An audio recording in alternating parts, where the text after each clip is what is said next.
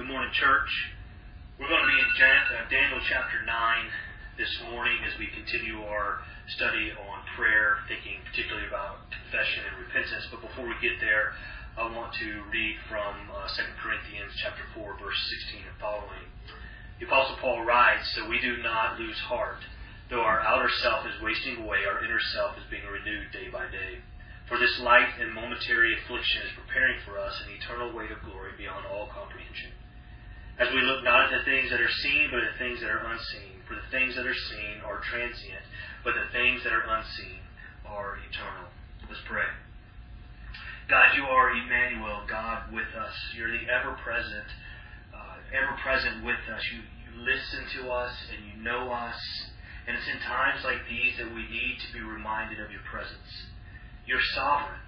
You're in control, but we often live our lives as though you're not our hearts become anxious and our minds restless, and we have sinned by not telling the truth about who you are and both how we live and how we respond and how we act. We have not told the truth that you are ever present and that you are in control. Because this is who you are. This is what you are like. And so we want to confess our sin before you because we want you to be honored. So forgive us and remind us once again of your great love for us, that, that you are with us, that you are in control. And so this morning, if you would, teach us through your word, we pray. In Christ's name, amen. Let me ask you, what comes to your mind when you hear the word confession or repentance? Does it stir up in you feelings of grace and life, or are there more feelings of guilt and heaviness? Does it feel more like an invitation to you or more like condemnation? Confession and repentance are essential to life with Jesus, but, but what are they really?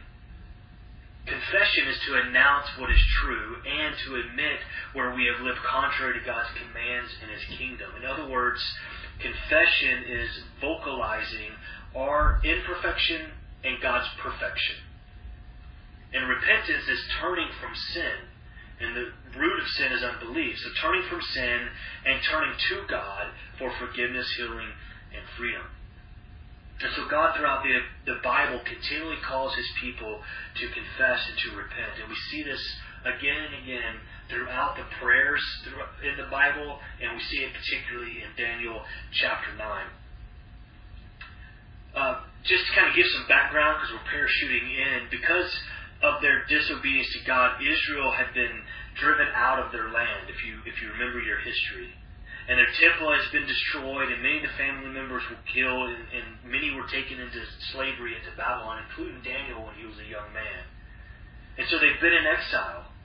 And for nearly 70 years, Daniel has been living in Babylon. And so we see this beginning, uh, chapter 9, verse 1 and 2, when we read in the first year of Darius, the son of Ahasuerus, a descendant of the Mede, who was made king over the realm of the Chaldeans, which is the Babylonians, in the first year of his reign. I, Daniel, perceived in the books the number of years that, according to the word of God to Jeremiah the prophet, must pass before the end of the desolation of Jerusalem, namely the seventy years. And so Daniel has been in Babylon for almost 70 years, and he's reading Jeremiah.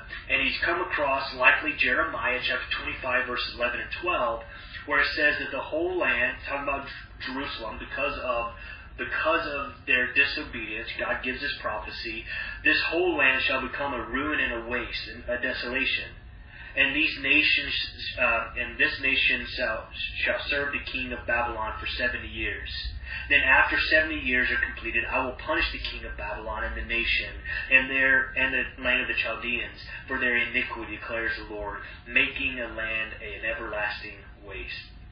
And so if you remember your history, God puts to death the king of Babylon, and he hands the kingdom over to the Medes and the Persians. And so Daniel has this in mind. He knows he's been there for 70 years. He's been reading the prophecy of Jeremiah, and he knows that the time is almost up. Daniel knows that God keeps his covenant. He always does. And so he knows that, that, that he is going to punish the king of, the, of Babylon and that he's going to send his people back because God has promised that. However, Daniel also knows that this is not an automatic return for God's people because he understands the covenant. He understands Leviticus 26, which God spells out the covenant blessings and curses. You see, God warns the people that, uh, that, that what would happen if they did not walk in obedience, if they did not walk according to his ways.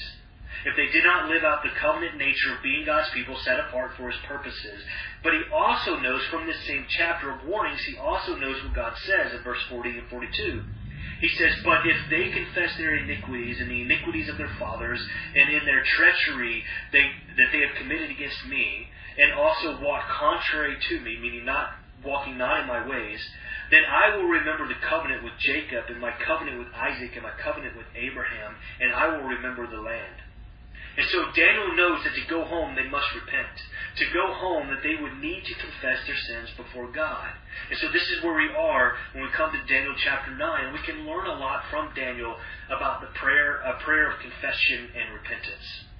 And so as we kind of work through this, uh, I've thought of this acronym that hopefully it's a tool that can be helpful as we think through prayer of confession and repentance. And it's the word pray. Uh, the P is for proclaim, R is repent, A is appeal, and the Y is yield.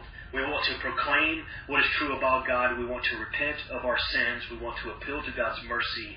And we want to yield to God's loving assurance. So let's start with the first one. Proclaim what is true about God. Notice here in verse 3 and 4, uh, Daniel begins his prayer. He says, Then I turned I turned my face to the Lord God, seeking him by prayer and pleas for mercy, with fasting and sackcloth and ashes. I prayed to the Lord my God and made a confession. So he's making a confession. What does he confess? Confess, saying, Lord, the great and awesome God who keeps covenant and steadfast love with those who love him and keep his commandments. Notice here that Daniel does not, does not start with confessing his sin.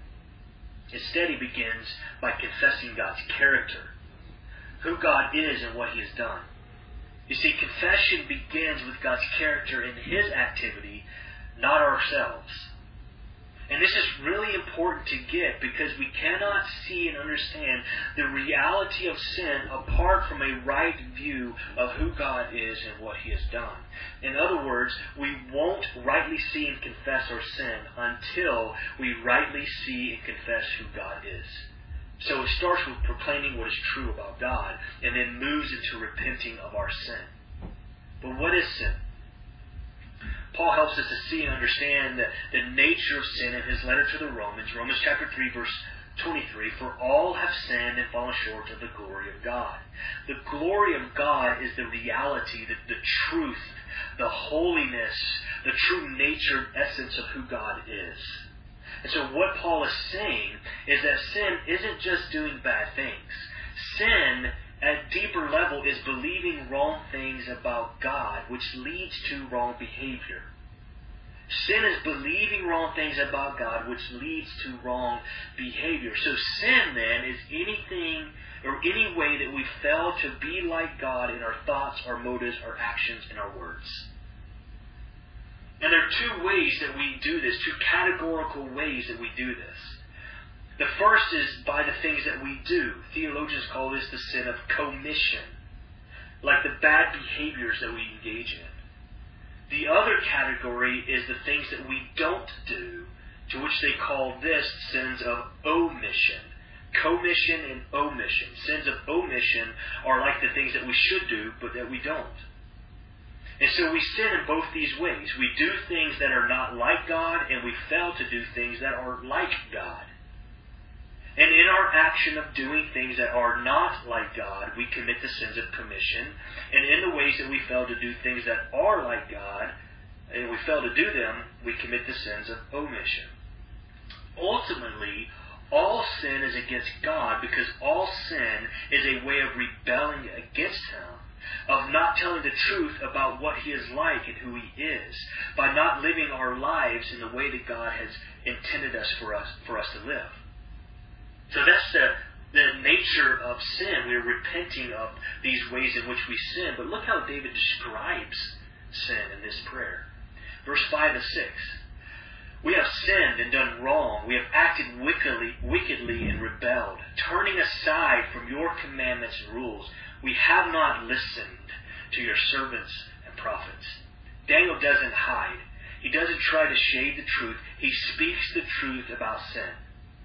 Verse 8 To us, O Lord, belongs open shame, to our kings and our princes and our fathers, because we have sinned against you.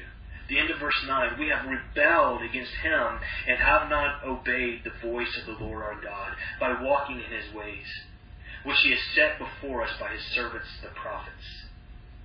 Daniel's prayer is full of contrition. He acknowledges that God has every reason not to act. Look at what he says in verse 11. All Israel has transgressed. Sounds a lot like the Apostle Paul. All have sinned and fallen short of the glory of God.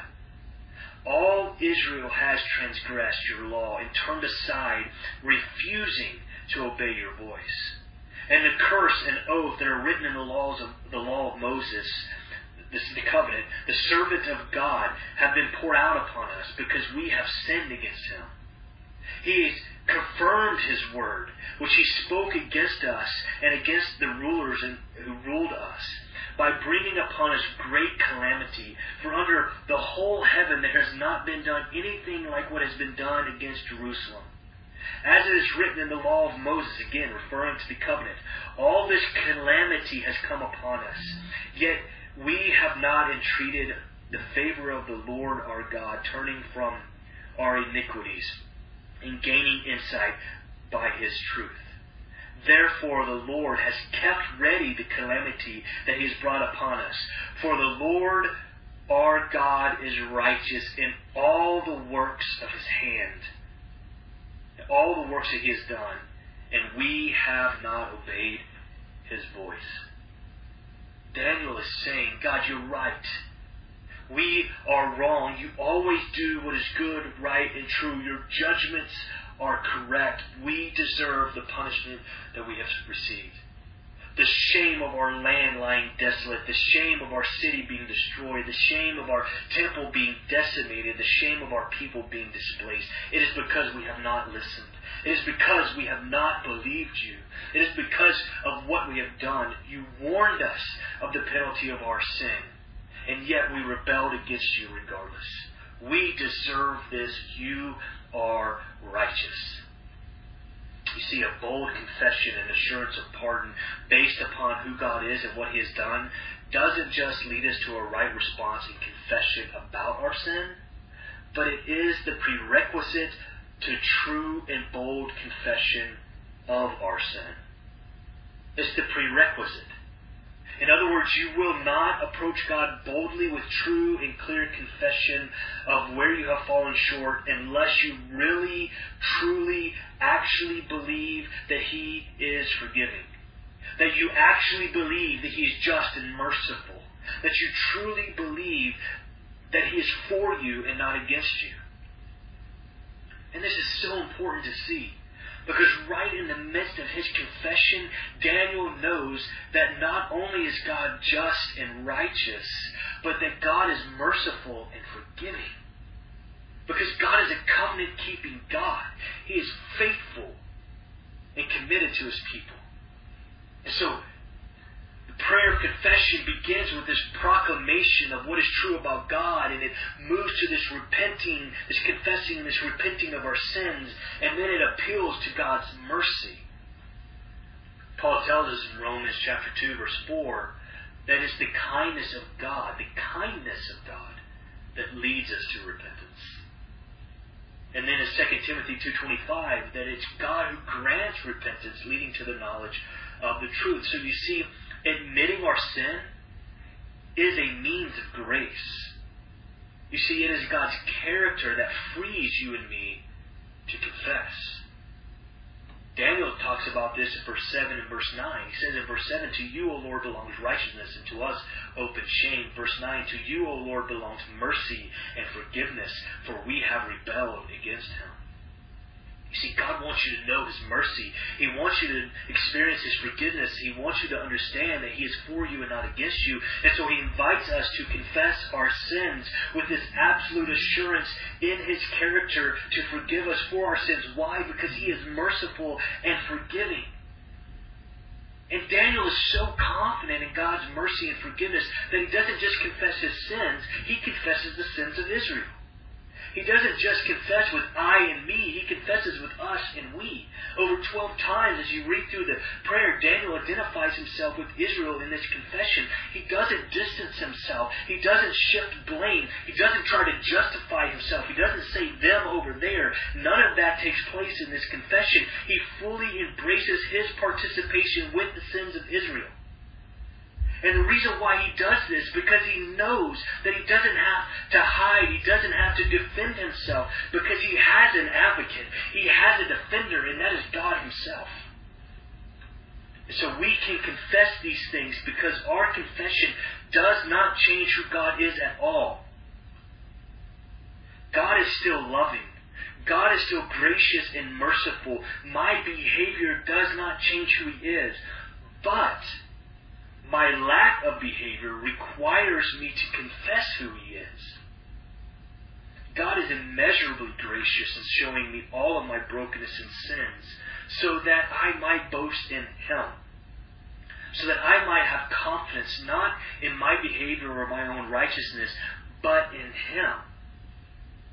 So my confidence in my confession must be based not on me, but on Him, based upon His character. And so Daniel starts this confession by talking about who God is and what he has done over and over again. Daniel, we see this in Daniel 9. God, you are this. God, you have done that. And we have sinned. Consider how confession would go differently if we started with God. If we really believed that confession doesn't begin with us, but it begins by confessing what is true about God, about what He is, who He is, and what He has done. How would that shape and change our confessing and our motivation and why we confess? You see, Daniel doesn't just frame up his confession with who God is and what he has done so that he might rightly understand the nature of sin, but he also frames it up so that he might rightly understand the nature of a God who you can approach with boldness when you sin. Verse 15. And now, O Lord our God, who brought you brought your people out of the land of Egypt with a mighty hand and have made a name for yourself, as in this day we have sinned and we have done wickedly. So he, he, he resorts back to the past mercies of God. Verse 16, O Lord, according to all your righteous acts, let your anger and your wrath turn from your city, Jerusalem, your holy hill, because of our sins and for the iniquities of our fathers. Jerusalem and your people have become a byword among those around us. Verse 17, Now therefore, now therefore, O Lord our God, listen to the prayer of your servant and his pleas for mercy for your own sake. O Lord, make your face shine upon your sanctuary, which is desolate. Oh my God, incline your ear to hear. Open your eyes to see our desolation in the city that is called by your name. For we do not present our pleas before you because of our righteousness. We have none. But because of your great mercy. O Lord, hear. O Lord, forgive. O Lord, pay attention and act. Do not delay for your name's sake. Oh my God, because of your city and your people who are called by your name. Notice that Daniel, what Daniel doesn't do, he doesn't say, God, we're trying our hardest, we're trying our best. We're really trying this time. Would you just help us for our sake? So that we can go back to our land, so that we can go back to our homes, so that we can have our dignity back, so that we can build the lives that we've always really wanted. No, Daniel doesn't appeal to himself at all. He appeals to God. He says, For your own sake. For the city called by your name. For the people who are called by your name. You see, we don't confess so that we might get something. We confess so that God gets something. Our confess, confessing is about Him. Confession is not about us, it's about God. It's about His renown. It's about His fame. It's about His name. It's about telling what is true about God. But, I mean, doesn't confession, how does, how does confessing all of our mess, all the ways that we have fallen short, how does that glorify God? It's because in our confessing, when we tell the truth about how we have fallen short, by doing that, we're showing what God is like. We're making much of God. We're making Him look good. And so let us boast in our weakness. Let's not pretend like we have it all to, all to get all together. The world does not need a facade. What they need is a confessing people, a people who will not shrink back in shame and fear, but will say how great our God is and how greatly in need we are of His mercy and of His grace. What if we invited people into that? So we, in our confessing, we want to proclaim what is true about God, and we want to uh, we want to repent of our sin and speak what is true about our sin, and we want to appeal to God's mercy, and we want to yield to God's loving assurance. Notice here how quickly God responds to uh, Daniel when Daniel prays. Look at verse 20. He says, While I was speaking and praying, confessing my sin and the sins of my, of my people Israel, and presenting my pleas before the Lord, my God, for the holy hill of my God. While I was speaking, says it there for the second time, while I was uh, speaking in prayer, the man Gabriel, whom I have seen in a vision at, at the first, came to me in swift flight at the time of the evening sacrifice. Don't you love how immediate God responds to Daniel's humility? Some of you might be saying, but what if I acknowledge how broken I really am? What if I acknowledge how much I have fallen short? Will God reject me? Is my confessing going to be enough because of my sinning? And I want to say to you, no, no, God responds immediately. To a broken and contrite heart, God responds immediately, swiftly. He responded. And God responds affectionately. 22. He made me understand, speaking with me and saying, O Daniel, I have now come to you to give you insight and understanding. At the beginning of your pleas of mercy, a word went out, and I have come to tell you what it is. For you are greatly loved. Therefore, consider the word and understand the vision. Before we get to the word and the vision, I just want to pause there for just a moment. As soon as Daniel cries out for mercy, what does he hear? You are greatly loved. This is where it starts. As soon as Daniel acknowledges that he is in desperate need of God's mercy, he gets love. God responds. The response to Daniel is not shaming condemnation. He doesn't pile on more guilt. He doesn't come with raging anger. Family, God loves you. He is full of mercy and of grace and of love. And He responds to a broken and contrite heart swiftly and affectionately. And He also responds faithfully. Look at verse 24. Seventy weeks are decreed about your people and your holy hill. Now, there's some uh, prophecy going on here, but what I want you to understand here about God responding faithfully is that God is faithful to keep His promise and that God gives a better promise. And I want to see us to see that briefly. So he talks about the 70 weeks. Now, there's numerology and prophecy. I'm not going to go into all of that, but I want to say this because I think it's important. The summation of the 70 weeks means 77s. The number 7 is the number for completion in the Bible. The number 10 is the number for uh, perfection in the Bible. So 7 times 10 equals 70, which is the number of complete completion and perfection. And then you times this by 7. 70 times 7, which is 490. That's what the numerology is there.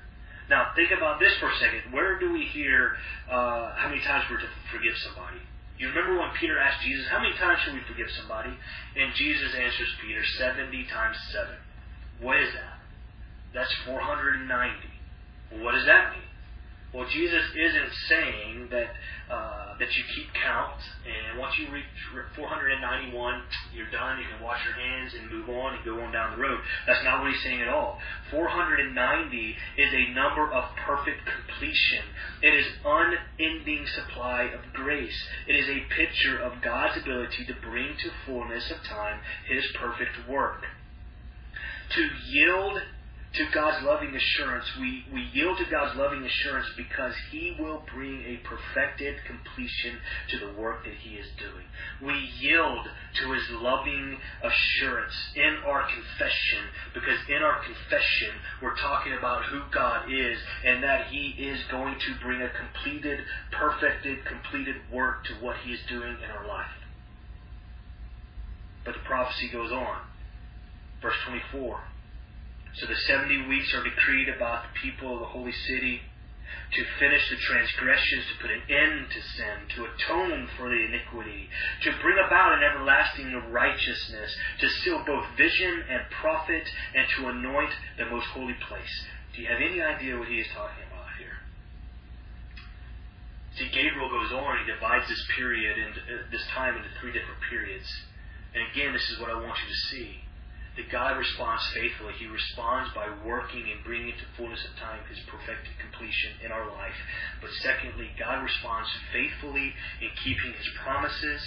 And secondly, God responds faithfully in keeping or giving a better promise. Let's look at the fact that God keeps His promise. Verse 25. Know therefore and understand that from the going out of the word to restore and rebuild Jerusalem to the coming of the anointed one, a, a a uh, uh, prince, uh, there shall be seven weeks, meaning a relatively short period of time. So Daniel prays God, God's word back to him. That's what he's doing. He prays the promise that God made through Jeremiah the prophet that it would be fulfilled. And God keeps his promise. It's important to understand. He keeps his promise. He always keeps his promise. And so the going out of the word to restore and rebuild Jerusalem was a decree that went out from uh, Cyrus, the king of Persia. God stirred up his heart. This pagan king, he stirred up his heart. And in Ezra chapter 1, verse 1 through 4, he sends the people of uh, Israel back, uh, Israelites back to Jerusalem to begin to rebuild the temple. So God does this. And so Daniel responds, prayed in response to God's word for what God had promised and for what he knew was God's will. Because God is faithful in his past mercies to deliver his people out of Egypt, Daniel has full assurance that God will be faithful to his people now. And so we yield to God's loving assurance by believing what he says is true, by believing that what he promises he will do. In other words, it is his word that shapes our praying. 25 goes on. And then for 62 weeks it shall be built again, in the squares and the moats, but, but a troubled time. And so most scholars here believe that it's a longer period of time that takes place from the rebuilding of the city to the day that Jesus comes, or the day of Jesus. Uh, and it is a time where there's great suffering under various rulers and nations, uh, all culminating with the Roman occupation. But let's let's move on. So the first thing I want you to see is that God is faithful to his promise. We see that in what Daniel was talking about there. But secondly, God is faithful in giving a better promise. Verse 26 Then after the 62 weeks, the anointed one shall be cut off and having nothing. Who might that be? Don't you love here that God's answer to Daniel's prayer is Jesus? The anointed one shall be cut off having nothing. This is a clear prediction of the coming of Jesus and his crucifixion. God is faithful in giving a better promise. Isaiah 53 8 tells us that he will be cut off from the land of the living, stricken for the transgressions of my people. You see, Jesus lost everything for you and me. He was stripped naked, rejected by his friends and his companions. He was abandoned and left alone. He hung on the cross for our sins, crying out, My God, my God, why have you forsaken me? Verse 26 and the people and and, uh, and the people uh, shall be destroyed in the city and the sanctuary, referring to Titus and the destruction of Jerusalem in AD 70. Verse 26 continues on. Its end shall come with a flood, and the end shall uh, there shall be war. Desolations are decreed. And he shall make a strong covenant with many for one week, and for half a week he shall be he shall put an end to sacrifice and offering. And on the wing of abomination shall come one who makes desolate until the decreed end is poured out onto the desolator. If the beginning of the one week is Jesus' birth and his life, then the middle week, this half week, is when the anointed one is cut off. By his crucifixion, he makes a strong covenant with many. Do you remember the night that Jesus was before he was crucified? When he was sharing a meal, the Passover meal with his disciples, this remembrance meal of God delivering his people out of slavery in Egypt, so that they might be set apart as a people for his glory. And every time they, they engage in this meal, they're retelling the story of God, about God as the Redeemer and the Rescuer. And every time they retell the story, it's an invitation for the nations to come in. It's a constant reminder of God's sovereign ability to, to deliver them out of the worst situations. And this is how they make much of God through this meal. And now Jesus at this Passover says that this is my meal. He takes this old covenant and he makes the new covenant a stronger covenant, a better promise. And this better promise, he says, is my blood. It's made with my blood. It's poured out for the forgiveness of sins. And so he takes what was a remembrance of God delivering them out of Egypt, and now he calls them to remember him as the one who delivers them from sin and death. And when Jesus died, the temple veil, the dividing wall, was torn in two. God ripped it open as a way that the many might come in in direct communication with the God who forgives, with the God who saves, with the God who redeems, with the God who delivers, with the God who restores the broken. And the writer of Hebrews says that Jesus offered once for all time the sacrifice for sins, so that there would never be any other need for any other sacrifice ever again for you and for me and we have free access to God on a daily basis for our need. Jesus made the way for us to go directly to God with bold assurance because of God's love for us. We don't need any other mediator because Jesus is the one and only mediator between God and man. Jesus is the better promise. God, we are so thankful that you made a way for us to come boldly without fear because Jesus died on the cross for our sins. You have made us pure and holy before you so that, so that we do not ever need to be afraid or ashamed to approach you ever again. Church, isn't that good news? You don't have to walk in fear and guilt and shame as though God is against you. Jesus says, I did not come into the world to condemn it, but to save it. There is now no condemnation for those who are in Christ Jesus. And we're still in the end. We're in the second half of this week, are we not? And so there is coming a day when God will finally and forever make all things new, even creation and we know this because of what we see in the book of Revelation this New Jerusalem coming down, a holy city prepared by God like a bride uh, beautifully adorned for her husband. And so we long for that day. We're in this already not yet, Jesus already accomplished, but it has not yet fully been realized. And there's coming a day when that will take place. So what do we do until that day? We ask God, will you help us be a picture, a foretaste of that New Jerusalem? the Jerusalem that is meant to be a place where, where the nations could come and they could see that what life with God was really like and how relationship with God could be restored. It was meant to be where everything that is is ought to be and where everything between us and God is made right. Church, that is us today. And as we look forward to this future Jerusalem, we live a life now longing for that day, and we ask God to help us to be a picture of what He is like before the world. That He would forgive us in all the ways in which we have fallen short. And we, we start by confessing who He is, not us, because it is about Him and not about us. That's why Paul says in Romans chapter 10, the word is near you, it's in your mouth and in your heart, the word of faith that we proclaim. Because you, because if you confess with your mouth that Jesus is Lord, notice he doesn't start with sin. He starts with Jesus. confess with your mouth that Jesus is Lord, and you believe in your heart that God raised him from the dead, you will be saved. For it is with the heart that one believes and is justified. It is with the mouth that one confesses and is saved. For the Scripture says, everyone who believes in him will not be put to shame. Is that your confession, family? Will you confess Jesus is Lord? That He is my God, that I He is the one that I yield to, the one that I serve, and God raised Jesus from the dead so that I can say boldly and out loud that sin and Satan and self will not have uh, victory because Jesus will. If we confess our sins to Him, He's faithful and just to forgive us of our sins and to cleanse us from all righteousness. Family, my desire and my prayer for us today is that God, that we ask God, we confess that He is good and that He has done good things and that we have fallen short of showing the world what He is like. And so, in His mercy and grace, we ask you, Lord, that you would be good to us once more, and that you would remind us that we are forgiven, and that you would make us a good people before the world.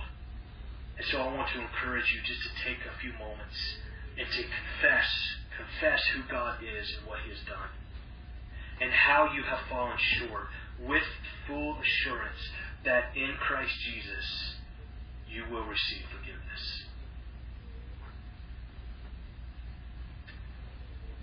Father, you are great and awesome, God, full of mercy and loving kindness, full of grace and ready to forgive, eager to accept the heart that is broken contrite before you.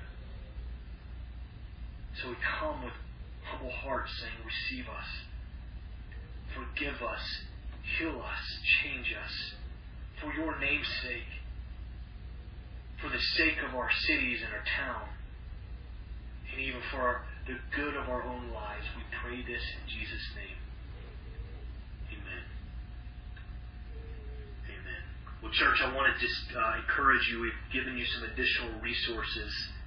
Uh, there's some questions for further reflection and application. So we want to encourage you to work through this uh, by yourself as you work through prayer and uh, confession and repentance, but also we want you to work through this as, uh, with your family uh, in your DNA groups, your missional uh, community groups. Uh, use this resource as you begin to practice this pattern and this lifestyle of confession and repentance.